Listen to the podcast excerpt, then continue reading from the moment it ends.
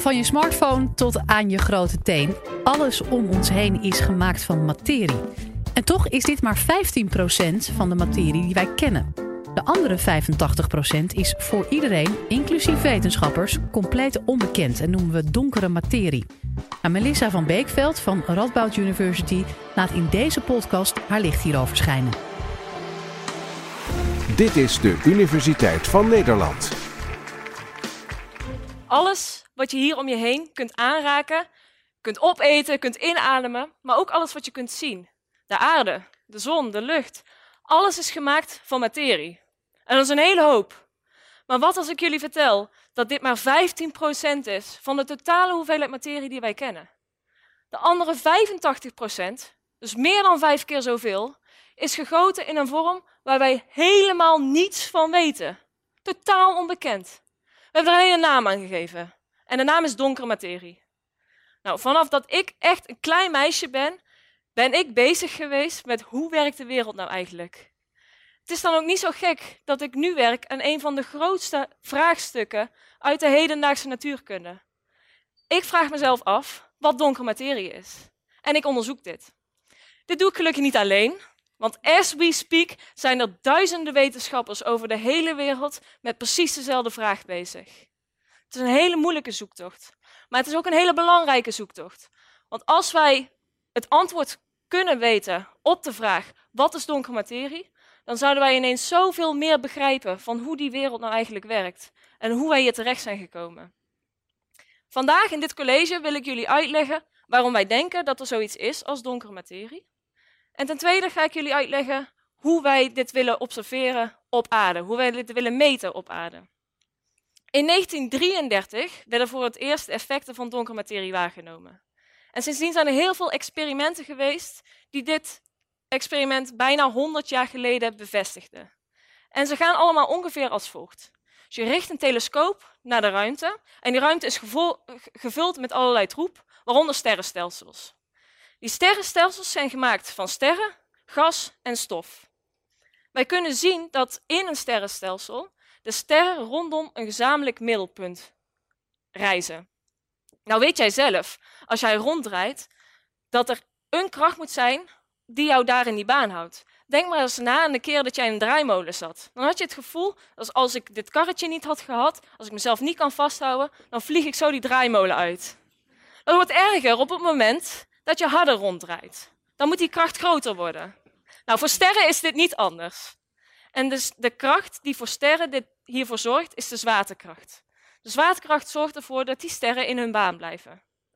De zwaartekracht wordt veroorzaakt door een hoeveelheid massa. Dus als wij weten hoeveel massa er in zo'n sterrenstelsel zit, weten we ook hoe snel zo'n ster kan ronddraaien. En die hoeveelheid massa kunnen we meten. Want hè, van elke vorm van materie komt licht. Dus dan kunnen we dat zien. Nou, wat blijkt nou? Er is veel te weinig licht wat, wat wat van zo'n sterrenstelsel vandaan komt, om die rotaties van die sterren te kunnen beschrijven. Dat kun je ook als volgt inbeelden. Dus ik heb hier een tennisbal met een elastiekje eraan. De tennisbal illustreert de ster. Elastiekje neemt de rol van de zwaartekracht. En mijn hand is het middelpunt van zo'n sterrenstelsel. Als ik dit ding ga ronddraaien, komt hij met een bepaalde straal rondom mijn hand. Als ik dit sneller ga doen, wordt die straal groter. De reden daarvoor is dat de elastiek, de kracht van het elastiekje, niet groot genoeg is om die baan zo dicht bij mijn hand te houden. Als ik het elastiekje echter vervang door een stuk touw, dan kan het ineens wel. Kan ik zo hard ronddraaien als ik wil. En dit is een beetje wat wij zien. En ook wat wij niet begrijpen. Dus wij zien een, een elastiekje, wij zien een hoeveelheid massa, wat een bepaalde zwaartekracht geeft. Maar de sterren draaien daarvoor te snel rond. Dus vanaf dit punt kun jij twee hypotheses maken. De eerste is, goh, er zit eigenlijk echt wel een touw, maar dat kunnen wij niet zien. Vandaar dat we donkere materie noemen. De andere is, we begrijpen dit elastiekje niet helemaal. En dat leidt tot de introductie van een nieuwe vorm van zwaartekracht. Ik zelf ben ervan overtuigd dat er zoiets bestaat als donkere materie. En ik heb daar een aantal redenen voor. De eerste reden is dat er meer bewijzen voor donkere materie zijn dan alleen deze die ik jullie nu vertel. De tweede is dat de theorie voor de zwaartekracht die in de vorige eeuw is opgeschreven door Einstein, echt heel erg goed werkt. En ik vind het wel spannend om dan zo'n genie als Einstein in twijfel te trekken. Dus vandaar dat ik denk dat donkere materie echt bestaat. Nou, wat betekent dat als ik zeg donkere materie bestaat echt? Dat betekent dat wij een nieuw deeltje gaan invoeren om die donkere materie te beschrijven. En daar komt gelijk het probleem met donkere materie. Want dat deeltje hebben wij nog nooit gezien. Nou, vandaag ga ik jullie dus uitleggen hoe we proberen om dat deeltje wel te kunnen meten hier op aarde. Maar om dat te kunnen begrijpen, moeten we eerst iets weten over normale materie. Wat bedoel ik daar nou mee? Nou, stel, ik neem een object, uh, de stoelen waar jullie op zitten, en ik deel dat verder en verder en verder op in kleinere stukjes. Dan kom ik op een gegeven moment op iets uit wat niet verder deelbaar is. Hier illustreren we het eventjes met knikkers. Kleiner dan dit kun je niet gaan. Deze zijn niet verder deelbaar in nog kleinere knikkers, in nog kleinere deeltjes. Het allerkleinste. En van deze allerkleinste deeltjes weten wij alles. Wij weten de massa, wij weten hoe oud ze kunnen worden, wij weten aan welke andere deeltjes ze een hekel hebben en met welke andere deeltjes ze graag praten, ofwel een interactie willen aangaan.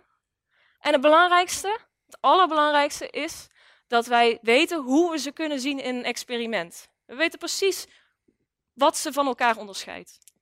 Nou, dan komt donkere materie. Donkere materie past dus niet in dit plaatje. Van donkere materie weten we namelijk helemaal niets. We weten niet de massa, we weten niet hoe oud die kan worden. We weten wel dat het ding een hekel heeft aan alle vormen van materie die we nu al kennen. Anders hadden we hem al lang kunnen zien, met die telescoop bijvoorbeeld. Dus het ding is nagenoeg onzichtbaar, zoals hier deze glazen knikker.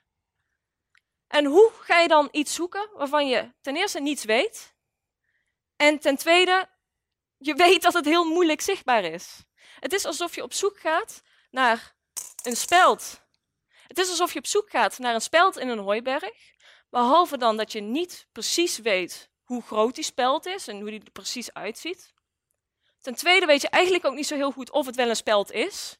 Dus dan ga je op zoek naar iets wat prikt, maar zo zal je het nooit vinden, want hij gaat niet prikken.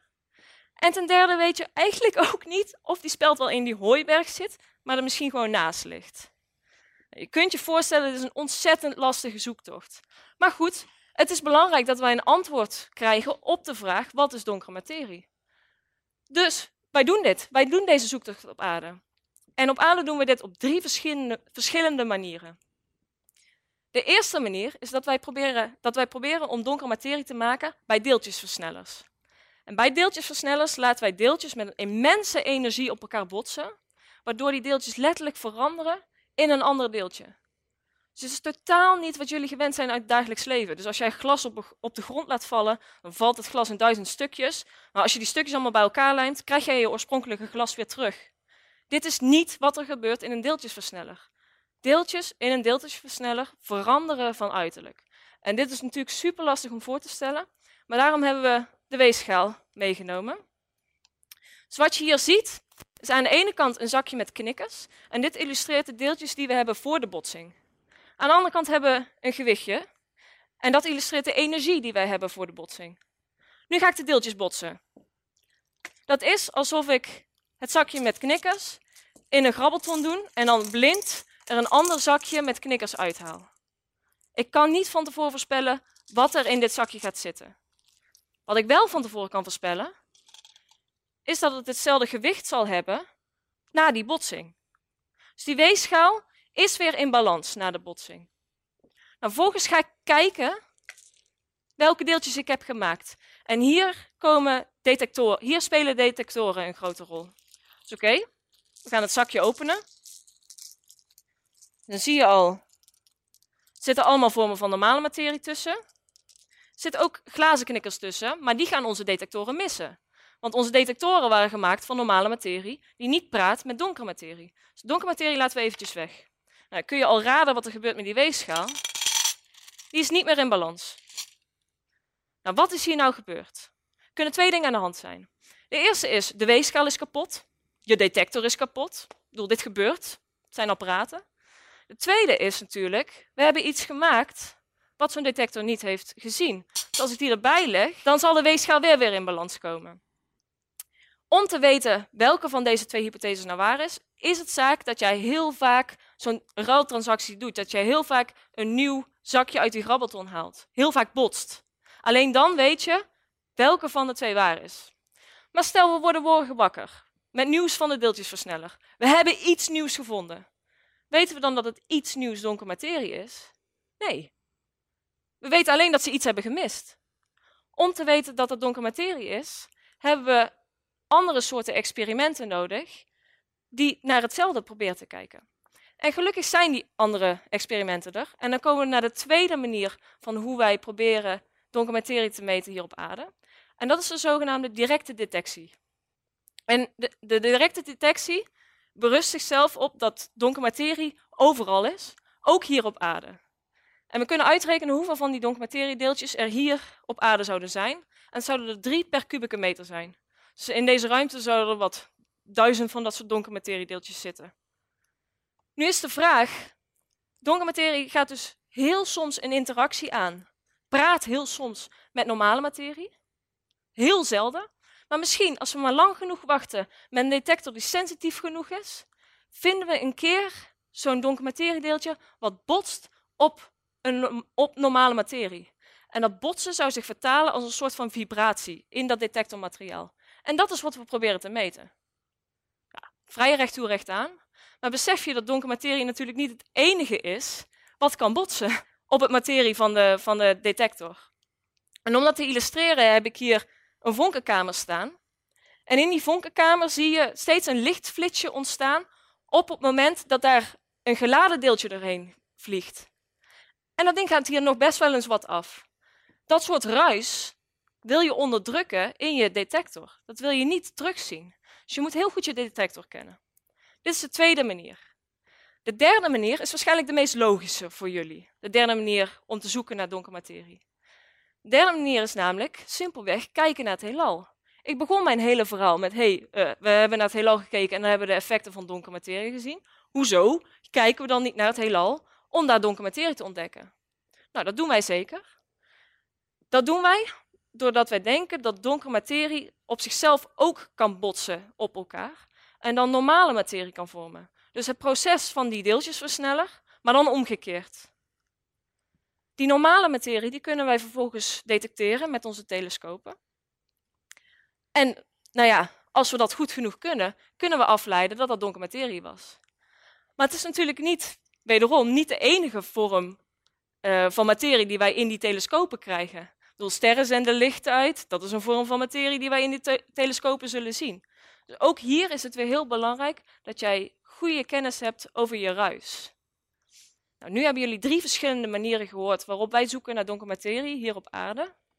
En ik ben er super enthousiast over, over deze hele zoektocht. Maar ik kan me voorstellen dat er mensen zijn die zeggen, ja, leuk verhaal, maar het kan mij eigenlijk gestolen worden. Wat heb ik er nou aan? Veel. Jullie hebben er veel aan. En de reden is als volgt. Ik, ik doe er nu simpel over, maar dit zijn ontzettend lastige experimenten waar je heel veel technologie voor nodig hebt. Technologie moet bijblijven voor ons om te kunnen zoeken naar donker materie. Is ook andersom. Technologie die wij ontwikkelen voor de zoektocht kan uiteindelijk belanden in de maatschappij. Ga maar eens naar een ziekenhuis. Een ziekenhuis staat vol met apparatuur die er niet was ontstaan als er geen zoektocht naar, naar deeltjes in het algemeen was geweest. Daarnaast een toepassing die jullie waarschijnlijk dagelijks gebruiken, namelijk het internet, is ook ontstaan door de zoektocht naar nieuwe deeltjes. Nou, dan kom ik bij het eind van mijn verhaal.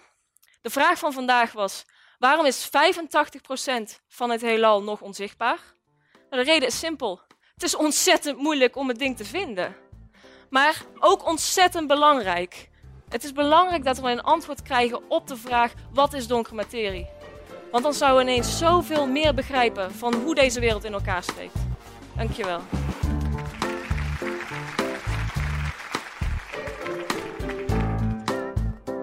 Dit was de Universiteit van Nederland. Wil je nou nog meer wetenschappelijke antwoorden op spannende vragen? Check dan de hele playlist.